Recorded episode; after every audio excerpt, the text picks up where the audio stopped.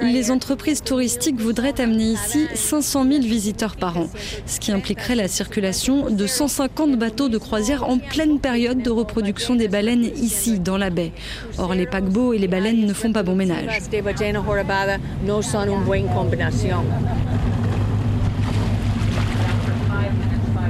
RFI. Grand reportage. C'est un spectacle époustouflant, celui des baleines qui chaque année viennent se reproduire et mettre bas dans les eaux chaudes de la baie de Samana au nord de la République dominicaine. Un sanctuaire de cétacés qui attire de plus en plus de visiteurs étrangers. Face aux flots touristiques, les associations écologiques se battent pour préserver l'extraordinaire biodiversité de la baie le sanctuaire de Samana entre protection des baleines et tourisme de masse. C'est un grand reportage de Raphaël Morand. Bienvenue sur notre bateau pour Amilla, d'où nous observerons les baleines aujourd'hui. Un matin ensoleillé dans la baie de Samana, Kim Bedal nous accueille sur son bateau. À son bord, une cinquantaine de touristes à la rencontre des baleines. Avec sa casquette bleue, la Canadienne est connue de tous dans la région. Elle a lancé il y a 30 ans le tourisme d'observation des cétacés qui parcourt des milliers de kilomètres depuis les côtes de l'Atlantique Nord pour se reproduire ou mettre bas dans les eaux dominicaines.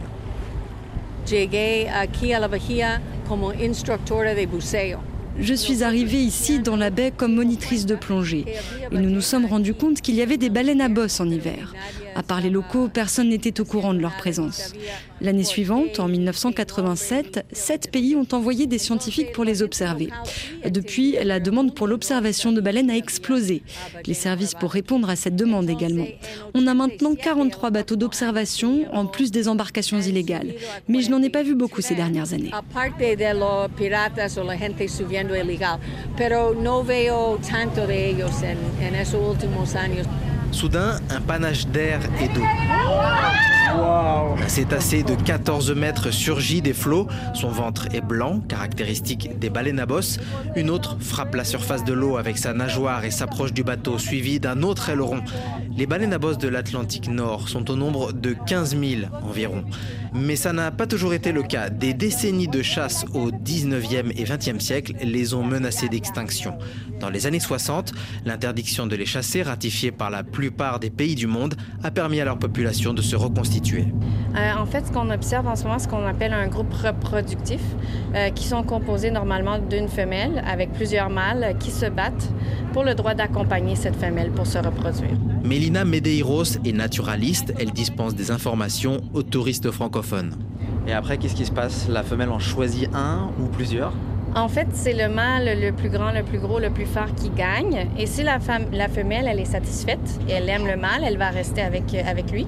Sinon, euh, ce processus recommence de nouveau. Donc, elle va recommencer à être active, donner des coups avec sa nageoire caudale, pectorale, elle va sauter pour attirer des mâles de nouveau euh, près d'elle, euh, jusqu'à temps qu'elle trouve vraiment l'accompagnateur, le mâle qui lui convient pour se reproduire. Un peu plus loin, assise en tailleur sur la proue du bateau, une photographe dirige un long objectif vers la surface de l'eau. Elle recueille des données scientifiques sur les cétacés, comportement, généalogie. Chaque baleine qui apparaît hors de l'eau est observée, photographiée et identifiée par la couleur unique de ses nageoires.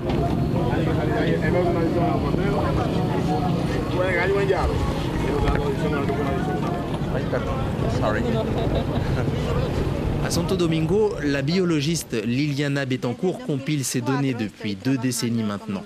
Sur son ordinateur, la scientifique fait défiler des dizaines de photos de nageoires de baleines.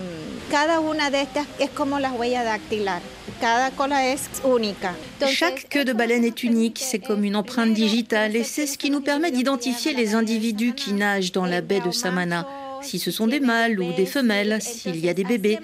Nous sommes parvenus à constituer un catalogue de 1871 queues de baleines et nous avons un autre catalogue de mers et de baleineaux que nous analysons un par un. Regardez, ça c'est un bébé, c'est une mère qui sont passées par la baie de Samana. Cela signifie que cette zone est très importante pour les baleines et qu'elle reste au fil des ans une zone de reproduction.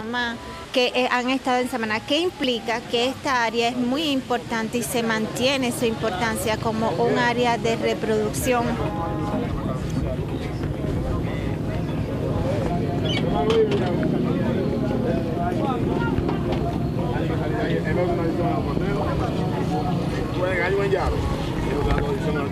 Habituées aux eaux froides de l'Atlantique Nord qui regorgent de nourriture, les baleines jeûnent durant de longues semaines lorsqu'elles migrent vers la République dominicaine et elles n'ont pas encore révélé tous leurs secrets.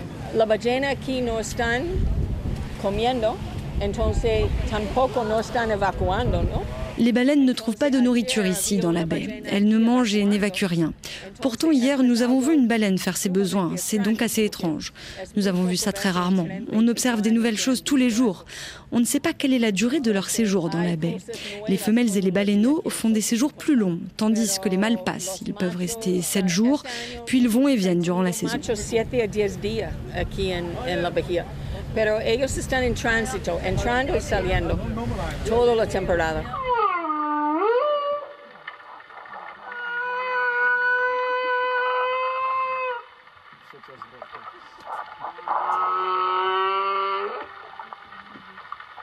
La veille, Kim a embarqué sur son bateau un micro aquatique qu'elle a plongé dans l'eau. Elle a ensuite diffusé les chants des cétacés sur les haut-parleurs du bateau.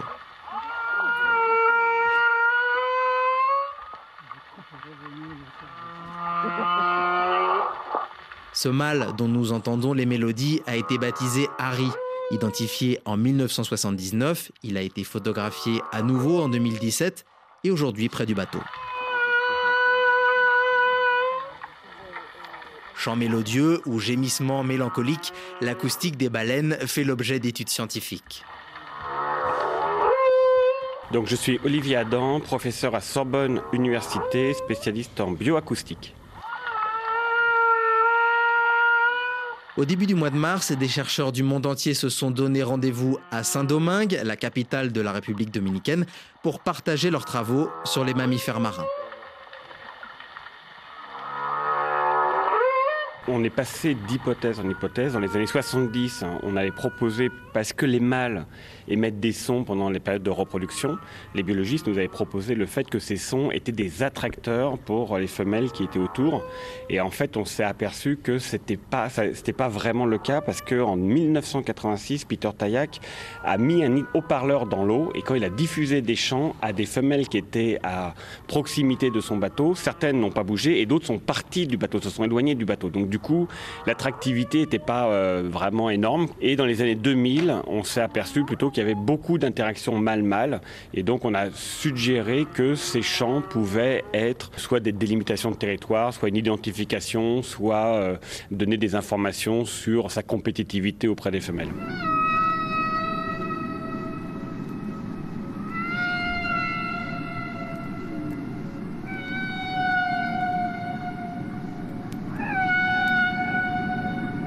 Des chants qui semblent répétitifs mais qui diffèrent d'un océan à l'autre.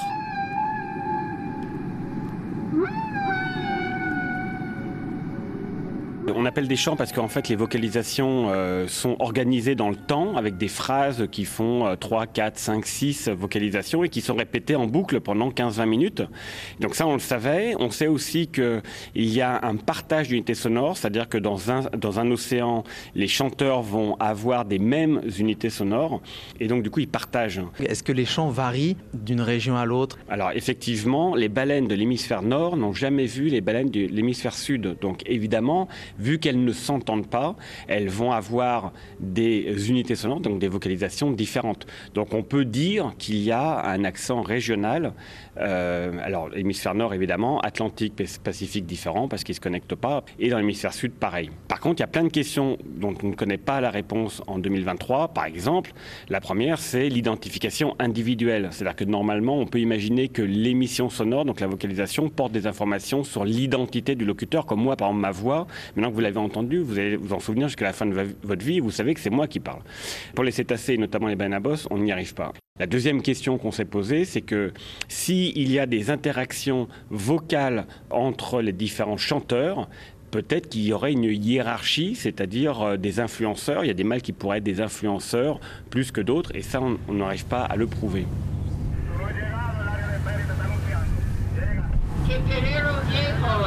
Voici Guerrero Viero. Il est plein de cicatrices et il a une blessure à la queue. Il a été photographié pour la première fois en 1976.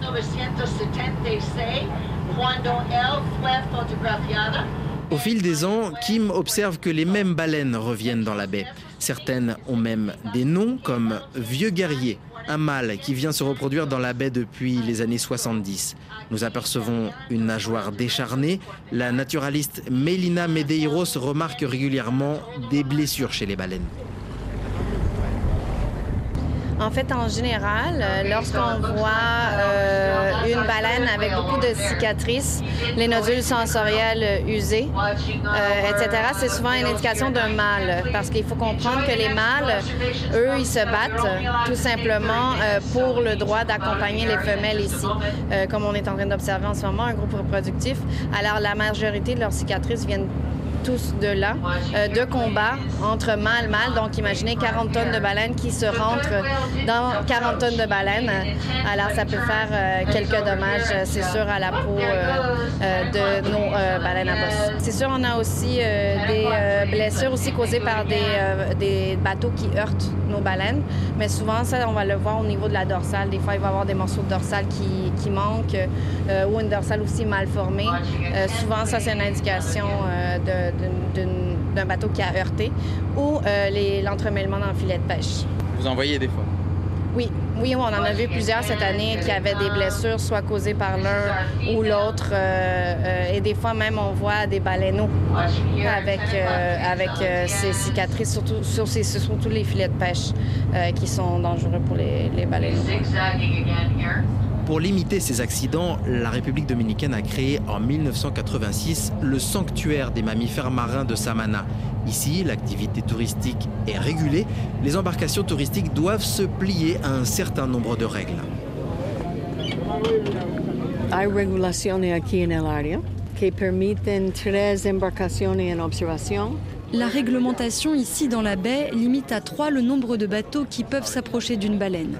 Les autres bateaux doivent attendre à 250 mètres.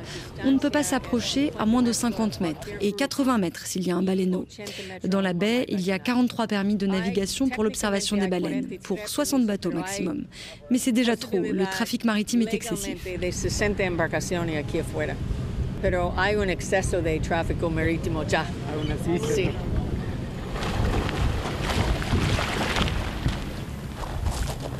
Buenos días. Buenos días, ¿qué tal? Rafael. Samuel. Mucho gusto.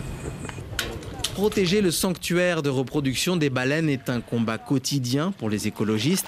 Non loin du port, au fond d'un jardin tropical, Samuel King nous ouvre les lourdes portes en bois d'un écomusée consacré aux baleines.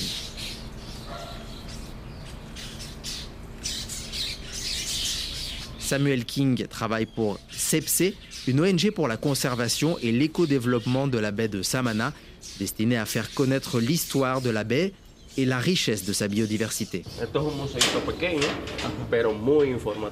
Je vous montre notre musée, il est petit mais très instructif. Vous voyez ici nous avons un vrai squelette de baleine que nous avons surnommé Nima. On l'a trouvé ici à Samana en 1993. Cela a attiré de nombreux scientifiques. Le centre venait juste d'ouvrir donc on nous a suggéré de le montrer au public hors de la saison de reproduction.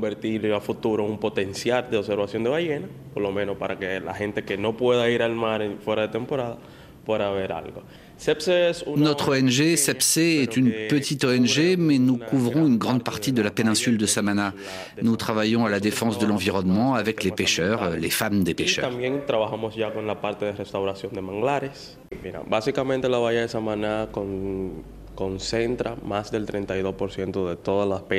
La baie de Samana regroupe plus d'un tiers des pêcheurs du pays.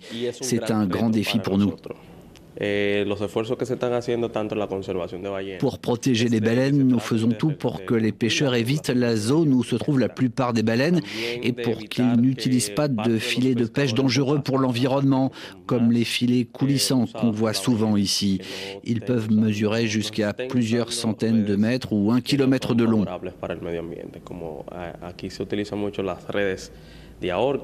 Son unas redes que, kilométriques, pueden medir hasta 100 o 1 km de largo. Par ailleurs, la zone de pêche au calamar coïncide également avec la zone d'observation des baleines. Il faut donc veiller à ce que les baleines ne s'en mêlent pas dans les équipements de pêche. Con los pescadores para que estas ballenas no se vayan a enredar con los equipos y demás. Vamos, vamos fuera.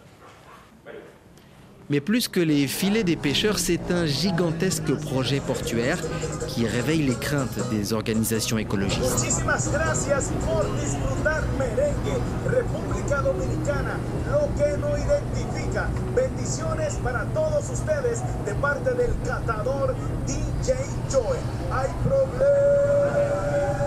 Quelques centaines de mètres plus loin sur le front de mer, les bars et les restaurants rivalisent pour attirer les touristes. Les panneaux indiquent la construction d'une marina. En juillet dernier, le président dominicain lui-même a posé la première pierre du futur port de croisière qui verra débarquer des paquebots et un demi-million de touristes par an dans la baie. Samuel King s'inquiète de la dimension du projet. Samana, desde su descubrimiento, el 12 de enero de 1493, a la llegada de Cristóbal Colón. Christophe Colomb est arrivé à Samana en janvier 1493 et a trouvé le peuple Taino Siguayos. Depuis lors, Samana n'a cessé d'être un joyau convoité par tous. Nous avons été envahis par les Français, par les Anglais, et aujourd'hui certains voient l'arrivée des bateaux de croisière comme une énorme opportunité. Mais on oublie les dégâts écologiques. pero tampoco se están, no están viendo la, la otra parte, que es todo el daño ambiental que se va a hacer en esta zona. On prévoit de gros travaux de dragage, de construction. On va transporter une énorme masse de sédiments et tout va terminer dans la baie, sur les coraux. Nous, en tant qu'ONG, on ne s'oppose pas au développement, mais il faut qu'il soit durable. Eh, desde CEPSE, nosotros tenemos un punto medio. Nosotros no nos oponemos al desarrollo, pero sí tratando de que se haga lo más sostenible posible.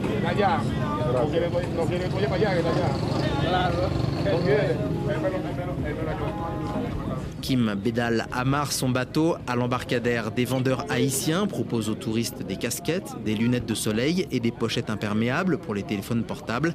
Elle nous confie ses craintes pour l'avenir du sanctuaire des cétacés. Hay compañías que aspiran a traer 500 000 personas cada año les entreprises touristiques voudraient amener ici 500 000 visiteurs par an, ce qui impliquerait la circulation de 150 bateaux de croisière en pleine période de reproduction des baleines, ici dans la baie.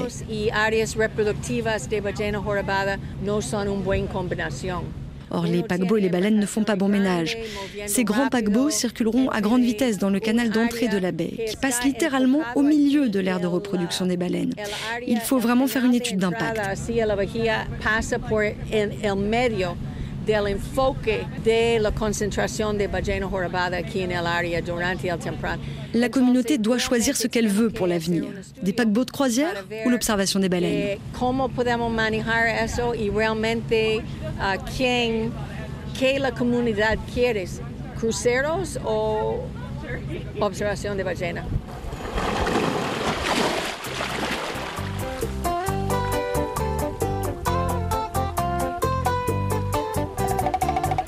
Gouvernement dominicain, lui, met fièrement en avant son projet de terminal de croisière. 22 millions de dollars d'investissement, près de 1000 emplois directs et indirects, des promesses de développement économique, mais aussi un défi, préserver le sanctuaire de reproduction de Samana et tout faire pour éviter que les activités humaines mettent une nouvelle fois en péril l'existence des baleines.